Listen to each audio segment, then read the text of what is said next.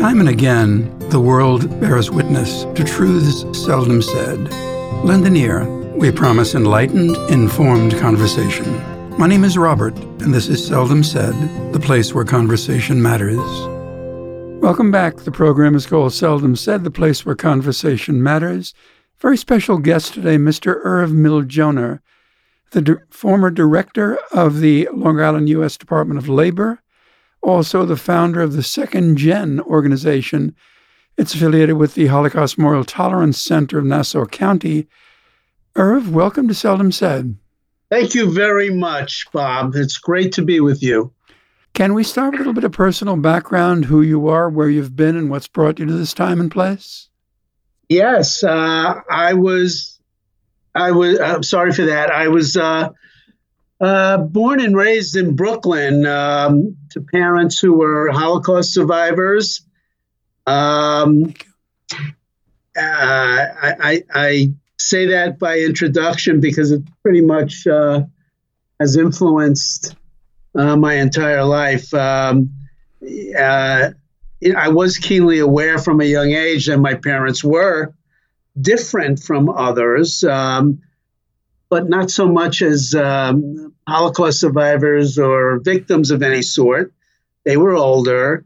They spoke Yiddish. They had accents. Uh, but I'd say I had a typical um, uh, Brooklyn childhood. I spent much time in the neighborhood streets and schoolyards and um, exposed to much diversity um, uh, in the neighborhoods, in the schools, and otherwise. Um, I really loved my Brooklyn childhood and uh, increasingly value and appreciate it as the years go by, um, along with uh, my parents' uh, values. Um, and they valued uh, their freedom and heritage and and always emphasized the importance of education. Uh, I attribute my Brooklyn upbringing to um, much of whatever achievements uh, I've had. Um, uh, I even went to school in uh, uh, college, that is, in Brooklyn at Brooklyn College, and uh, pretty much um, stayed in Brooklyn, lived in Brooklyn um, until uh, the um, early 1990s when I moved out to Long Island.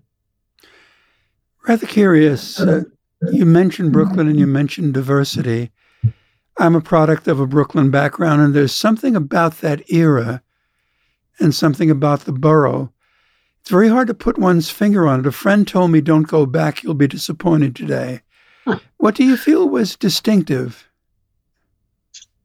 Well, um, I think it's a combination of things. Um, the um, uh, yes, uh, the diversity certainly, uh, as as mentioned. Um, but um, along with the diversity, I think there was a great sense of community, um, which might surprise people uh, to hear me say that. Um, I was not, um, uh, and never felt that I was disjointed from those around me, and um, uh, in a teeming um, metropolis where people just um, uh, spent um, their time in in their insular um, existences. I interacted with um, uh, everyone in the neighborhood, storekeepers, uh, you know, um, uh, and, and, certainly the the neighbors. But because we were so closely um, living, I mean, physically to each other, um, I, I, think that sense of community um, uh, was a necessity. I lived in a, uh, a tenement building, um, literally attached to to others, uh, above and below others, and and um, you know, it was a, a giant, diverse, crowded, um, but interdependent community. And and um, yes, there was some tough aspects about that. You had to distinguish yourself um, and um, compete, whether it was in in the schoolyard or, or, or otherwise. And I think the the combination of the um, um, competition um, for attention, even um, in in the uh, large crowded area, uh, along with the history and heritage of Brooklyn itself, regardless of what your ethnicity was. Um, we all felt part of a, um, a great, larger um, dynamic. I do remember the difference and the acceptance of difference. My best friend was the rabbi's son. I did not encounter anti Semitism till I moved to the suburbs. Given the uh, familiar background that you experienced, Irv, did it give you a sharper perception of anti Semitism, of prejudice? It didn't then. I would say it does now. Um, I mean, um, uh, I, am uh, I'm aware of the fact, and of course have been since I've been an adult, that living in New York City, we sort of have a um, a, a, skewed vision. Uh, at least we did growing up of anti-Semitism because uh, we were amid so many other uh, Jewish families and Jewish people along with the other ethnicities, you know, African American, Italian, Irish. Um, it, it, it, really was um, uh, what used to be called a great um, melting pot. I was not aware of um, anti Semitism. I, I make the distinction between that and knowing that my parents were different, but I, I didn't equate it with um, uh, or, or, feel it um, as anti-Semitism. Uh, you know, as my life went on, I um, I experienced some uh, some aspect of anti-Semitism, um, but not growing up. Do you feel that the lessons, and we've done any number of programs on Holocaust survivors and some second gens, do you feel that the lessons are being lost that people are not as interested as they were during the years of our childhood? Um, interested in, in anti-Semitism, do you mean, or or just uh, heritage in general, or tolerance? What do you, what do you mean exactly, Bob? Interested in what can happen when something like anti-Semitism takes foothold, as it did in Germany in 1938. I think it had been dormant for a very long time except in uh, recent years when the uh, incidents around the country and the world have drawn our attention to it and have uh, redirected our attention. Definitely, with the passing of uh, of the decades, as we move further and further out and away from the time of the Holocaust, I think there's been a diminishing um, uh, interest and um, and um, focus and understanding of anti Semitism, but I think that's changed in, in the last two years. In fact, uh, I would say if there's any positive aspect to the recent anti Semitic uh, incidents of the last couple of years, it's been that it's drawn people's attention to it. And um, biases in general and um, uh, leading to the recent uh, marches against and rallies against anti Semitism. That doesn't mean uh, the awareness has uh, has slowed the uh, the growth and spread of anti-Semitism, but I think um, a lot more people are a lot more aware of it. Do you think there is a need to be more aggressive in one's response to it? Yes, uh, ag- aggressive. I would use the word assertive uh, more because aggressiveness um, uh, connotes uh, some uh, aggressive uh, physical action or, or um, uh, to some people. But definitely, we should be more assertive about it, pointing it out, calling it out wherever it exists, even if the calling out is seen as politically incorrect. Um, I um, I believe in in in tolerance very deeply and even political correctness, but only up to a certain point. Um, after which it becomes counterproductive. I do remember my own epiphanal moment sitting with a woman in Brooklyn uh, on Flatbush Avenue who always mentored me, watched over me while I played. I did not understand why she often looked at me and gave me the impression that she was looking by me to someone else until her sleeves rolled up one day and I saw three numbers. Mm-hmm. Is there an epiphanal moment in your own life?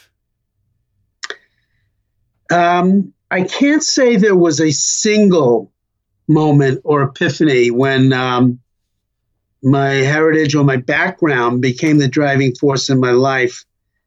But uh, my personal history definitely compelled many of my actions, choices, passions, and causes throughout my life. And, and probably the most prominent example of that is is my career. Um, and, and I, I, do connect my my heritage, my Jewishness, my parents' experience to my career.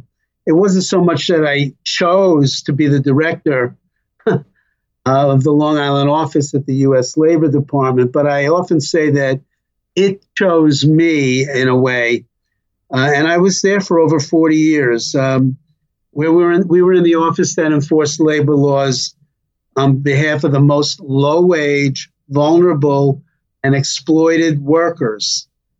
And uh, both of my parents, uh, as did so many other um, survivors, um, worked in garment sweatshops for many years.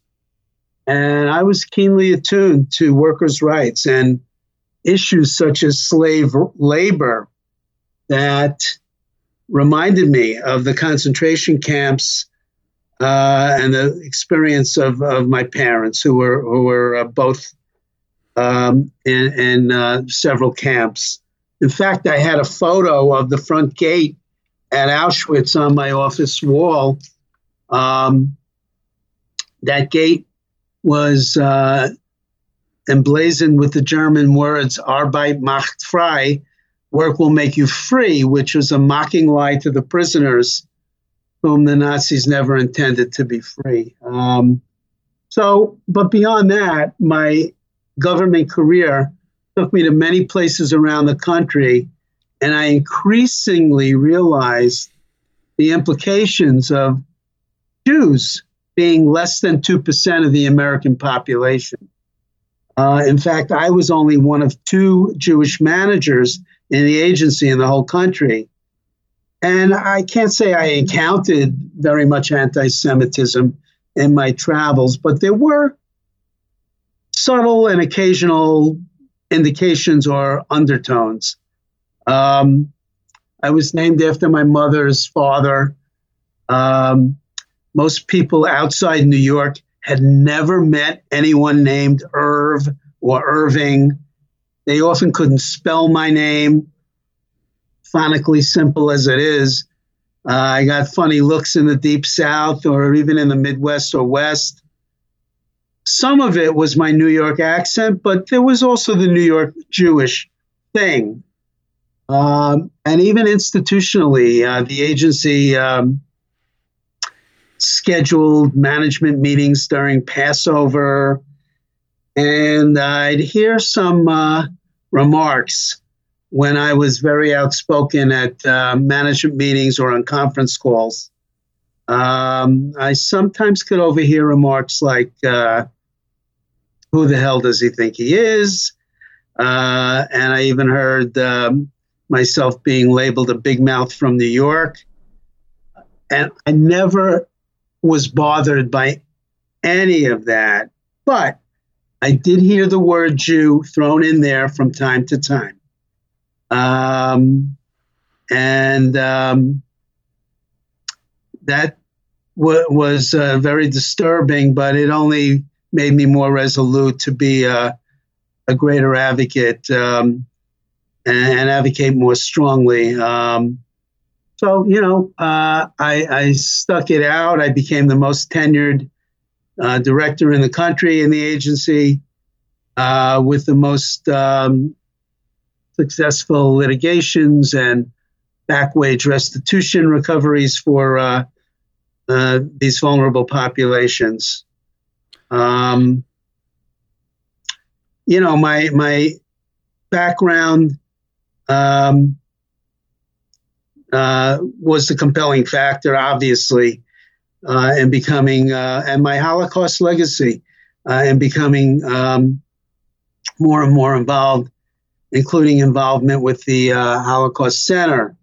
Uh, I never knew the Holocaust Center existed uh, a dozen years ago, or uh, uh, but but um, it was 12 or 14 year, years ago that I met the education director of the center. Um, it was at a presentation on the labor aspects of human trafficking. It was at this human trafficking uh, symposium where um, she approached me afterwards and asked me to give a similar workshop at the center.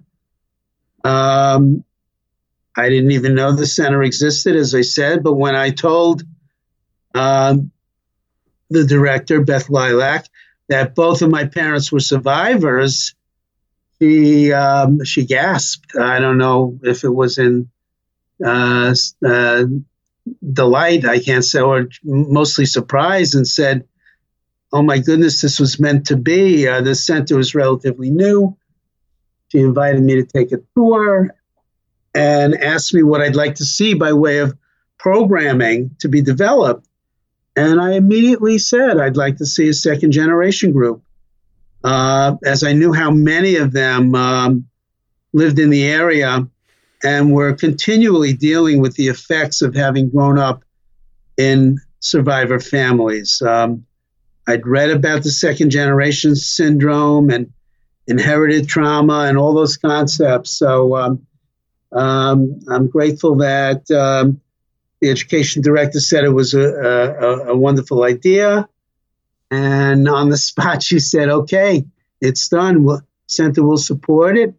And I uh, uh, bequeath uh, the, uh, the group to you, and you are the founder of the second generation group for Long Island. So I was very um, um, uh, proud of that. And um, uh, over the next seven or eight years, I developed the agenda and facilitated the monthly meetings, spent a lot of time on it.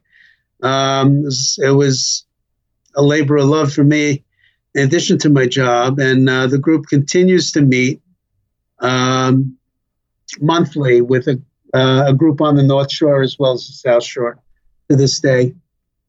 Um, you use the term.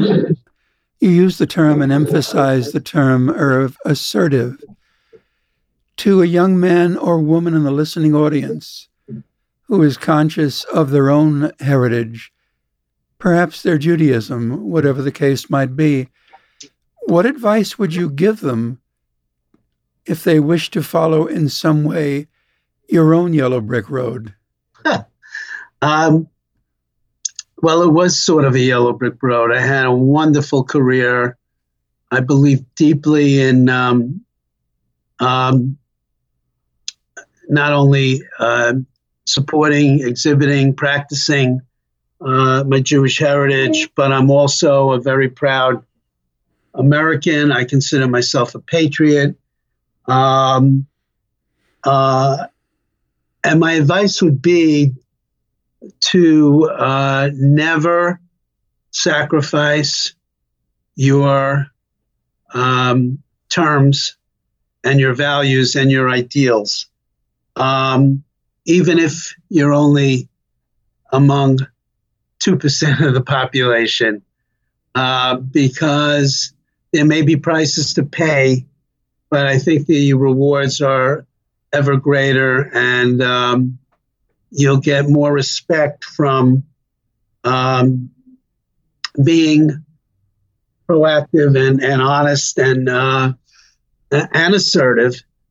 Um, than uh, than than if you didn't. Um, you know, it's an old saying um, that um, the greatest uh, risk in life is is never taking one, and I think that goes to um, having a good, fulfilling life, being true to yourself. Um, if I had to summarize it in um, four words or, or so. The greatest mistake in life is not taking advantage of a circumstance.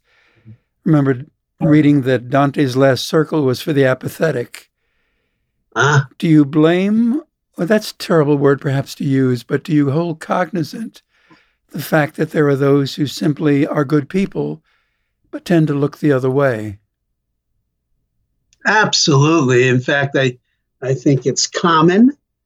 Um, and uh, I mentioned the term political correctness, and there's um, gradations of, of that. And um, some people keep quiet out of peer pressure or political correctness.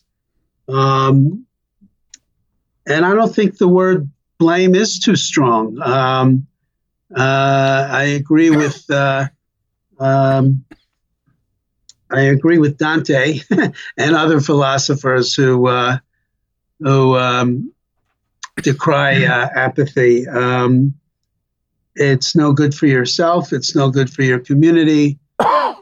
It's no good for your uh, uh, your country or anyone else. Um, yeah, and I think uh, second generation people. One of the their dynamics was they did try to um,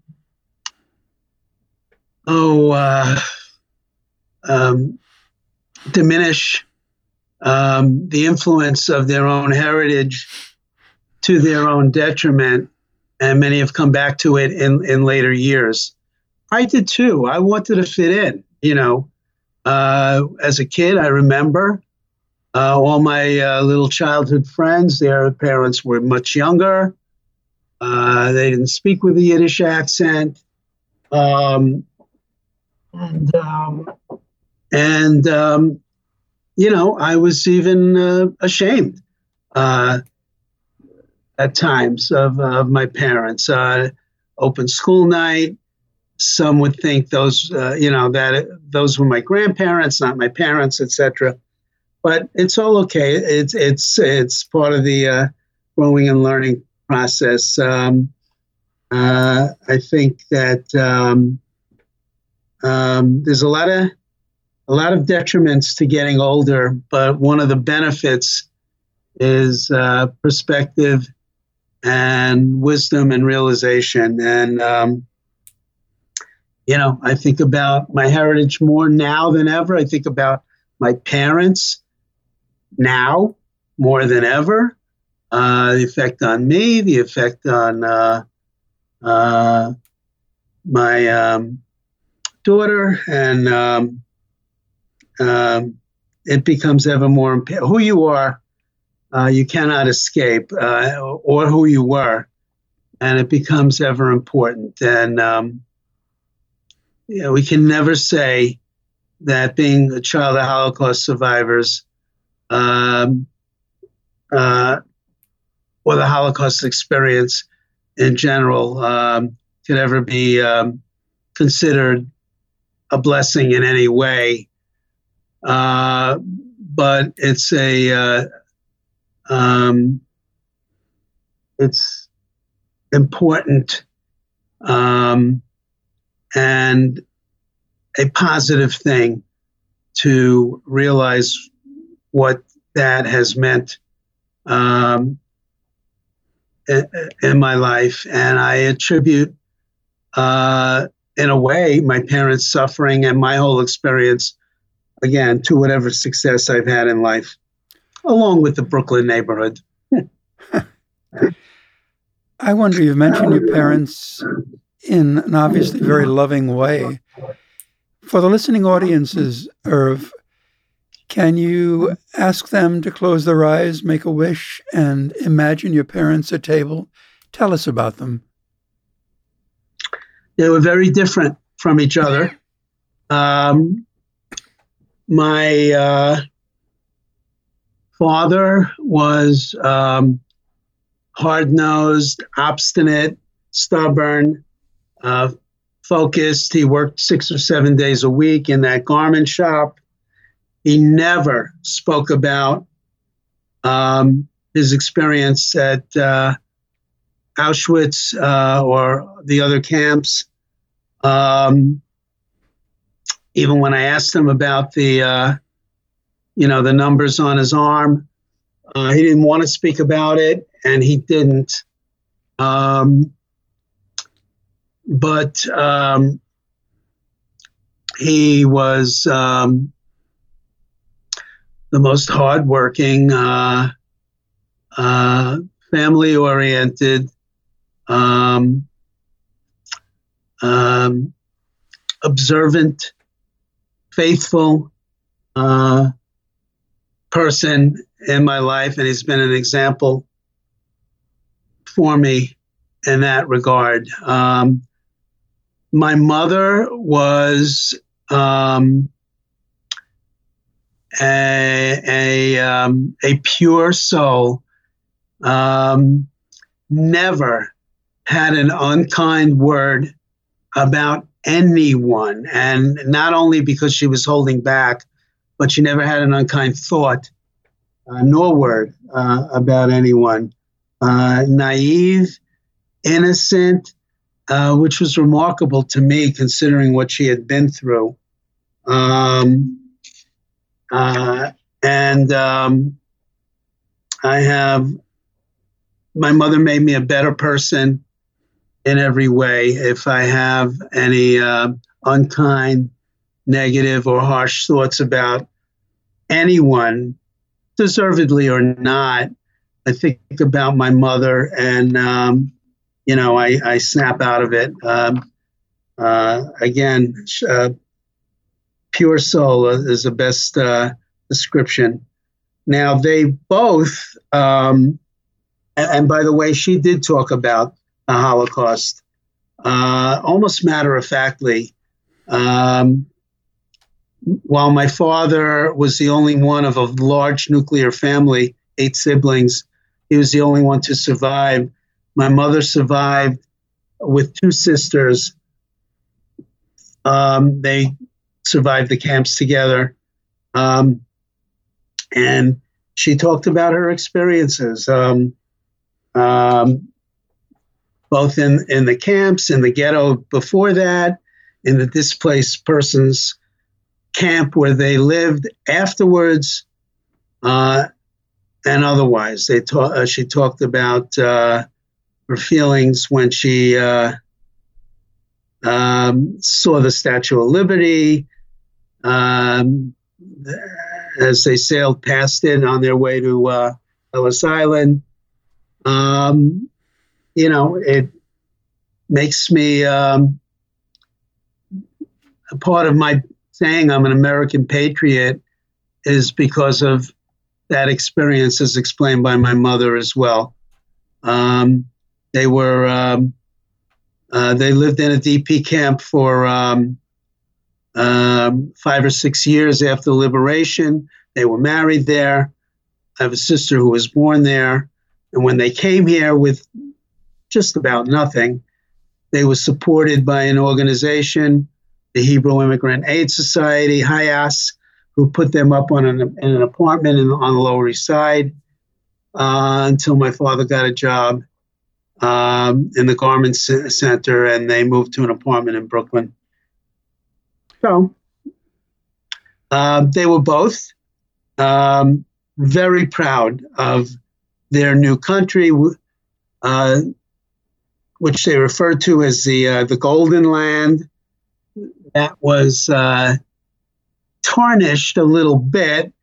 Um, one story my father did say, uh, tell me, was he rem- uh, remembered seeing, uh, as he called them, quote, bums uh, laying on the street in the Bowery, uh, but he still loved America. Um, um, they embraced their English English language learning, um, even as they continue to speak Yiddish in the home and among their friends and fellow survivors. Uh, they went to night school, studied for their citizenship exams, and became proud, naturalized citizens. Um, um, I'll just share this with you. I have a, a vivid early memory of my mother's studies. When I was about six years old, I remember sitting at the kitchen table at night while my mother practiced her reading um, from a book that was not much different from my own first grade reader. And so we read to each other, uh, which was quite an interesting um, dynamic. Um, and then we'd move on to civics lessons, which he also had a study for the citizenship exams. Um, I remember um, being a little snarky and and um, helping, in quotes, my uh, mother's study for a citizenship exam. Um, and being a little wise guy, even. I tried to stump her. I'd ask her, uh, Mommy, who was the first president of the United States? And she'd proudly answer in her Yiddish accent, George Washington. and I, you know, I, I, laughed and clapped and quizzed her a few more questions um, until my father came home and the chicken soup was served.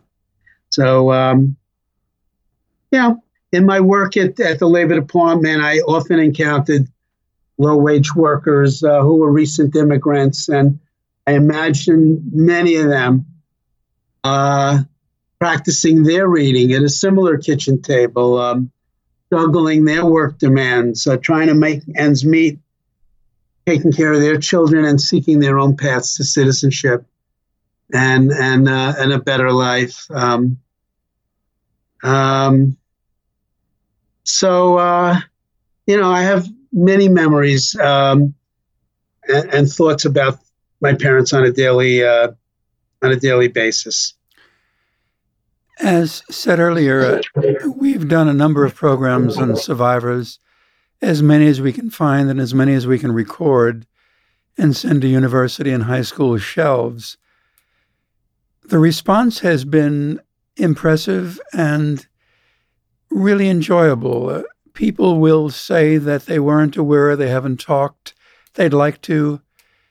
However, every now and again, there is that phone call or letter or email describing a circumstance where a member of family is so reticent and they wish to, and then the next day they cannot. What advice would you give for that family member to either bring the story out or simply allow it to remain recidivist? It's a wonderful question. And in my um, facilitation of the second generation group meetings, um, there were different experiences. And I'll never forget one of the folks who came to the meetings a couple of times as a lawyer. And um, we had a discussion about um, our responsibilities to the third generation and generations to follow. Uh, because the mission statement of the second generation group that I thought long and hard about and tried to um, uh, make it concise was um, that we would um, explore and share the unique experiences, awareness, bonds, but also burdens and responsibilities that come with being uh, children of Holocaust survivors. Now, this lawyer, hearing some of the stories, and in our discussion about the third generation, we devoted a couple of sessions to that. He said, My children don't even know my parents were Holocaust survivors. I don't want to burden them with all I was burdened with growing up. And nobody in the, it was a small group of 12 to 15 people, and people were very critical of him and uh, excoriated him. And, but that was his honest opinion, and I understand the concept. Um, but like any burden, pain, uh, illness, um, loss in our lives, um, we have to work through those feelings and understand them, accept them. And I think if we do that, we come out uh, better on the other side, more enlightened, and even more at peace. Um, um, and so that's for the second generation. For the uh, for the survivors themselves, I would not presume to um, try to extract from any of them any painful uh, memories that um, they just can't bear to le- relive. And I saw it in my own uh, father uh, and mother. My father, not so much, he was stoic, but um, as good hearted as my mother was to everyone, um, I could uh, sense and I lived through the, their trauma as well. Um, in our old neighborhood, uh, the front doors were most often kept unlocked but not in my house or the homes of other Holocaust survivors. And uh, when a knock came at the door, I remember my mother flinched as if, and if it was a loud knock, she'd sometimes not go to the door or open it, and she even retreated to a back room. As if it was the SS at the door or her remembrances of that. Sometimes it was just the Fuller Brush man, but uh, or a neighborhood kid. But my mom had flashbacks to those darker times. So it was it's something that's always there. Different people deal with it differently. I've been to many um, programs where I've heard uh, survivors speak along with my own parents. Um, and um, I'd say they all have the inherited trauma, or uh, well, the second generation has what's called inherited trauma. Uh, the survivors have that trauma. So, um, you know, I know it's real, uh, and I, for one, accept that different people uh, must and do deal with it uh, differently. Um, the funny thing about that inherited trauma concept, uh, read a little bit about it, and um, I recently came across um, um, someone uh, saying that uh, uh, along with inherited trauma, there's also a concept of inherited resilience, and I I definitely believe in that and see it in myself and others. I've often, uh, in whatever travels I might propose for myself, have encountered amongst uh, Jews, African Americans, Hispanics, today immigrants, given the difficulties, the need to have a talk, that specific talk that President Obama actually referred to with his own children. Have you had that talk with your own kids, sure. Irv, yeah. to explain the rules of the game? Well, if you mean, have I spoke with them about having to uh, deal with anti-Semitism? Uh, the answer is yes. They both largely uh, dismissed it, which I attribute or used to attribute to the fact that they were uh, young and inexperienced, not as a put down, but it's just a matter of the passage of time bringing wisdom and perspective. And also because they grew up in New York, they never felt like a minority in the same way uh, as African Americans might, or uh, recent Latino uh, immigrants. Um, they never felt the anti Semitism. And for one thing, of course, as parents, we wanted to shield them from that.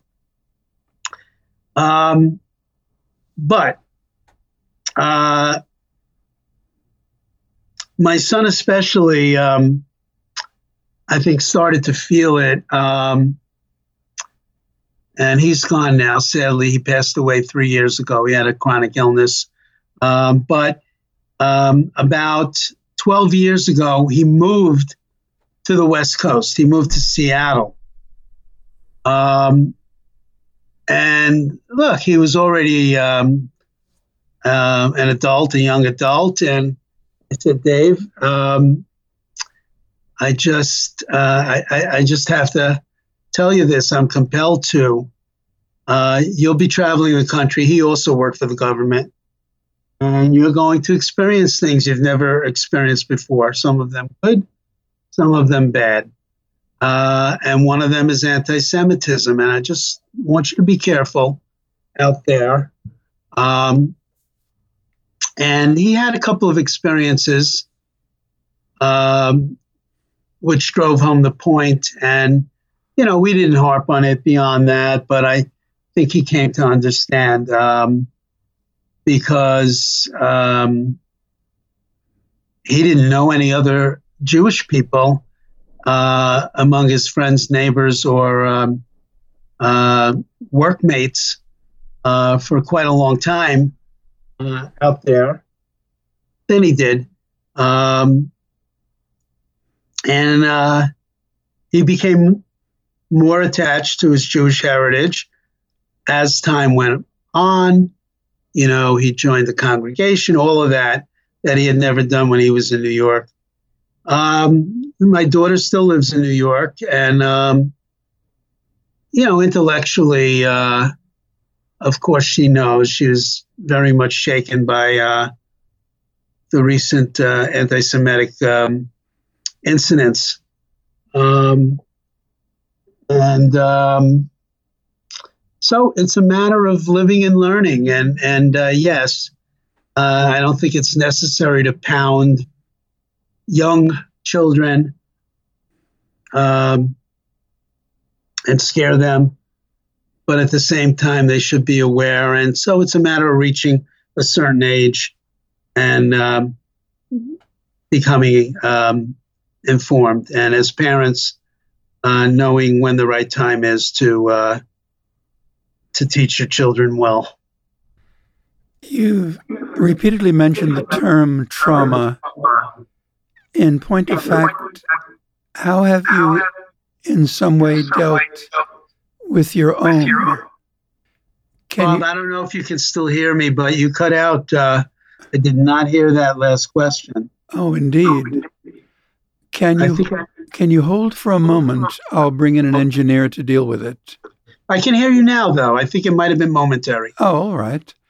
Glad of that. I was curious about that term trauma that you've used. Yeah. How would you identify your own circumstance and how did you deal with it? Um, well, there were a few incidents uh, as a child where I heard the uh, slurs. Um, but really, there was so many Jewish kids around me that um, eh, uh, I didn't ignore it, but I um, I came to uh, to deal with it and know that certain people are, are biased. As an adult, especially a young adult, and traveling the country for my job, um, I did not concentrate on the trauma. I won't say I didn't have trauma because I do think some of it is ingrained, and I do believe in that uh, concept of inherited trauma. I mean, I have a lot of my parents' traits. Um, Uh, there's a part of me that's quite pessimistic, uh, fearing for the worst, um, you know, and preparing um, for it. Um, but yes, I, I had um, I had um, several um, incidents where it smacked me in the face. Um, uh, there was a high ranking official in my agency uh, who once remarked publicly, not with me in the room, but to others in the presence of others who told me about it, that the biggest problem she had in the agency were the Jews in the agency. And by the way, she added Italians as well. um, and I was alarmed by it, but I wasn't traumatized by it. Uh, it again, it just made me more um, steadfast in um, um, my work and doing what I had to do, and making me a better person. To for me, uh, having the trauma, inherited or otherwise, experiencing the intolerance, in my case, made me a better person, more empathetic, more understanding, even as a boss. Um, because we all have our own stuff, you know, and um, um, so I was always aware of it, but I, I think I used it to make myself and and better and trying to make others better as well. I was thinking while you were talking about uh, the comment uh, of a rather foolish person. Italian and Jewish mothers seem to come from the same egg, huh. with food as the original, the original huh? compliance in life.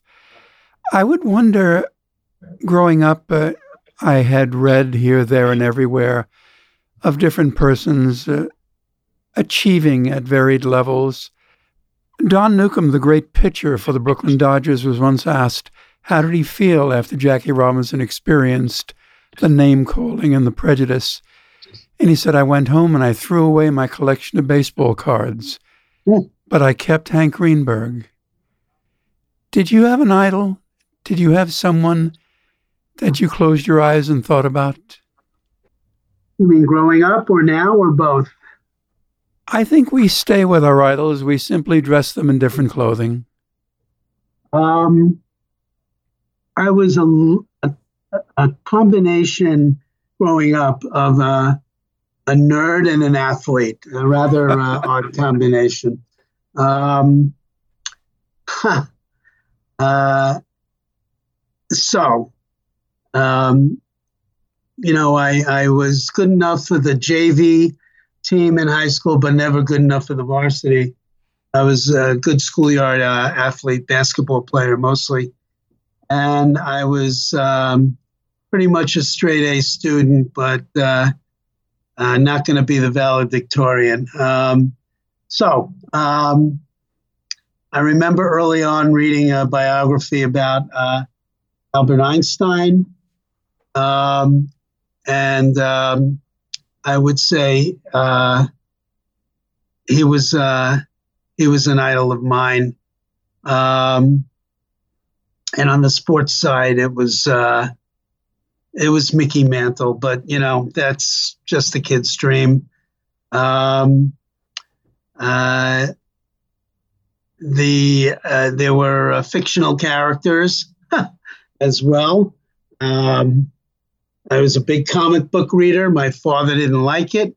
I think he didn't like the uh, piles of comics I accumulated in our uh, in our uh, relatively small apartment. But uh, uh, I'll never forget um, uh, watching the old Superman um, TV show with George Reeves and um, you know his and the motto being truth, justice, and the American way. But really, uh, um, as the years have gone on, I've met people. So, uh, real life idols I've met uh, who have um, um, overcome serious obstacles, and they're not famous people um, in general. But um, uh, I have a friend um, um, who's blind and legally deaf, who's the most upbeat, optimistic uh, person I've ever known, and um, he's someone I admire, and he's really a hero to me as well. Um, so that's off the top of my head. I'd have to think about it. I'm sure I've had many, many uh, other um, people I consider heroes in my life. I would hope we've all been blessed with someone who occupies a corner of our mind that we can carry with us forever. You mentioned uh, the Second Gen organization. Can you tell us about your organization, Irv? Well, um, as I say, uh, I founded it after my, I guess you could call it chance encounter with the uh, education director. Um, um, growing up in Brooklyn, my parents had belonged to these, what they called societies of survivors from their hometowns. Um, my father's society, the Pietrikov Society, had events and gatherings uh, for the children, so, such as Purim parties, but I was rarely interested. Uh, it wasn't until my encounter with uh, the education director at the center that um, uh, that I resurrected. Um, well, it wasn't even a resurrection. That I started my serious interest in, in, in a second generation group, and her giving me the opportunity to create the group, formulate the agenda, write the mission statement, have the monthly meetings, and explore um, um, the aspects of being a child of Holocaust survivors that it, it became more and more um, valued. We now have a um, a contact list, email distribution list of, uh, I'd say, over 300 children of Holocaust survivors. Uh, you know, um, uh, a small percentage of those come to the meetings every month, which makes it manageable. Um, and it was a combination of um, a support group where we shared stories about our parents and some of the trauma growing up that we had experienced or that we're just now realizing.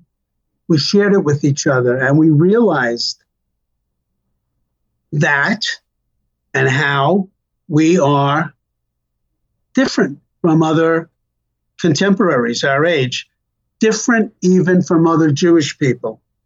Uh, as having been children of Holocaust survivors. Um, and um, that sharing, and we had a uh, rules of ethics, which included not um, repeating the stories or whatever else happened in the group, um, and that aspect of the group. We also saw films, had guest speakers, um, but it was a closed group except for those films and speakers. It was a closed group of children of Holocaust survivors, and we came. Uh, we we explored the themes um, and connected those themes to our experience as second generation, um, and we explored items in the news and how it relates uh, to our experiences and that of our parents. So we viewed everything through the lens of uh, being children of Holocaust survivors. So uh, it was pretty extensive uh, undertaking, uh, formulating the agenda. Uh, I facilitated it not alone, um, realizing that there were some um, potential um, psychological and emotional uh, traumas that, that may arise um, I uh, facilitated it together with a woman who was not a second generation person, but she was a psychiatrist and a historian. And we did that for, um, as I say, about six years or so. Um, and um, she moved out of the area after uh, Hurricane Sandy. And then my work had me traveling more and more. So I couldn't devote the time to the group I wanted to. And I uh, sought somebody new to facilitate the group uh, because it continued to ha- serve a great purpose for the participants. And um, um, learning not only about our parents' experiences, but our own similar dynamics growing up. So um, I was able to get a replacement facilitator um, who happens to be my cousin. Uh, uh Sid, and and uh, he's one of the children of my mother's sister, who also survived with her. So, um, you know, we, um, um, you know, I still go to the uh, some of the meetings, and um, it's um, evolved and become more informational, and um, uh, because I, I, think people uh, get a little wary of discussing their experiences and traumas but it still comes up in the um, the context of the events of the day. It still does. One of the attributes of a fine program is when the time goes by so quickly. I'm noticing by the clock we are within three minutes of the end of this very fruitful hour. You're rather skilled, uh, Irv, on taking people on a verbal journey. I would wonder uh, if anyone wishes to be part of your group if anyone wishes to reach out to you, how might they approach it? Oh, very simply, anyone who wants to, uh, um, and uh, uh, either email me um, at newirv at yahoo.com. That's N E W I R V at yahoo.com or um, if they want to come to a meeting, they can simply show up. They can they can also email the current facilitator of the North Shore Group, Andrea Bolander. I think it's andrea.bolander at gmail.com, or Sid Waxman. Um, and his email address, I think, is qatsid at gmail.com. Or they can simply show up. The monthly meetings on the North Shore take place at the Sid Jacobson uh, JCC in Roslyn. It's the last Monday of every month um, at 7 p.m. Um, or on the South Shore, it's the um, Friedberg JCC in Oceanside, and that meeting takes place the second Tuesday of every month at 7 p.m. In fact, uh, there was um, um, a meeting last night um, that um, most people didn't show up to out of uh, continuing concern about the uh, current virus. But the, the group will go on. Um, if you email either of those two people, Andrea, Sid, they'll put you on an email uh, distribution list, and you'll get not only uh, information about the second generation group meetings and events, but also they they link to events at the uh, the uh, Holocaust Center as well. We're going to uh, have to bring this to a close. Hopefully, Irv, uh, you have an invitation at your door anytime you'd like to return. Hopefully, oh, thank you very much. Um, I enjoyed it thoroughly. Um, and I, I really appreciate you uh, doing this and and um, making the second generation group uh, a topic worthy of your pod- podcast. I really do. It's my pleasure. There's a All great right. joy in keeping echoes alive. Be in touch. The program is seldom said. My name is Robert.